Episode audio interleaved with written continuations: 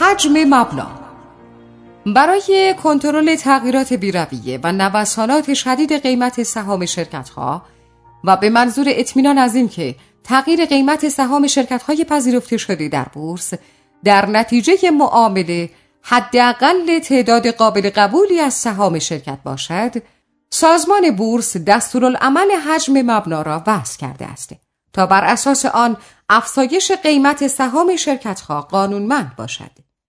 مطابق این قانون قیمت سهام هر شرکت زمانی تغییر می کند که سالانه 20 درصد از کل سهام شرکت و یا در هر روز تعداد 8 ده هزارم سهام کل شرکت مورد معامله قرار گیرد.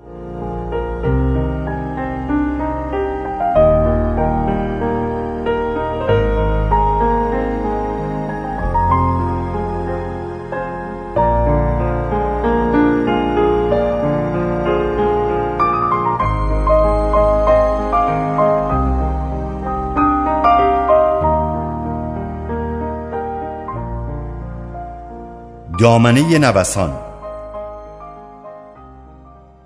به منظور جلوگیری از نوسانات بیرویه قیمت در بورس سیاستی تحت عنوان سیاست دامنه نوسان اتخاذ شده است. در حال حاضر بر اساس این سیاست در هر روز معاملاتی قیمت سهم هر شرکت می تواند 3.5 درصد اضافه و یا 3.5 درصد کم شود. به این محدوده دامنه نوسان می‌گویند. برای درک هرچه بهتر دامنه نوسان به ذکر یک مثال می‌پردازیم. مثال قیمت سهم یک شرکت در روز قبل 100 تومان اعلام شده است. به فرض اینکه در روز جاری به علت خرید و فروش این سهم میانگین قیمت آن 103.5 تومان محاسبه شده باشد بر اساس سیاست دامنه نوسان قیمت سهم این شرکت 103.5 تومان اعلام خواهد شد. نکته قابل توجه این که اگر قیمت روز قبل یک سهم 100 تومان باشد هر چقدر این سهم در روز جاری نوسان داشته باشد قیمت آن از 103.5 تومان بیشتر و از 96.5 تومان کمتر اعلام نخواهد شد.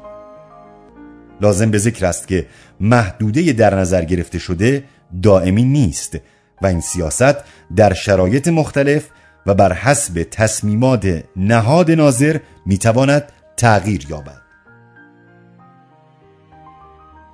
گره معاملاتی گره معاملاتی مشکلی است که برای برخی از نمادهای معاملاتی پیش می آید. این مشکل در شرایطی ایجاد می شود که علیرغم وجود صف خرید و یا فروش برای یک نماد معاملاتی حداقل معادل یک برابر حجم مبنا برای شرکت های با سه میلیارد سهم و بیشتر و دو برابر حجم مبنا برای سایر شرکت ها به علت منطبق نشدن قیمت خرید و فروش حداقل به مدت ده جلسه معاملاتی متوالی معامله این صورت نگیرد. یا متوسط معاملات روزانه در این دوره کمتر از پنج درصد حجم مبنا باشد. برای رفع این مشکل معمولا حجم مبنا در محاسبه قیمت پایانی سهام شرکت حذف می شود. انواع روش های سرمایه گذاری سرمایه گذاری در بورس به دو روش مستقیم و غیر مستقیم انجام میپذیرد. در سرمایه گذاری مستقیم فرد سرمایه گذار می تواند مستقیما وارد بورس شود و اوراق بهادار مورد نظر خود را خریداری نماید.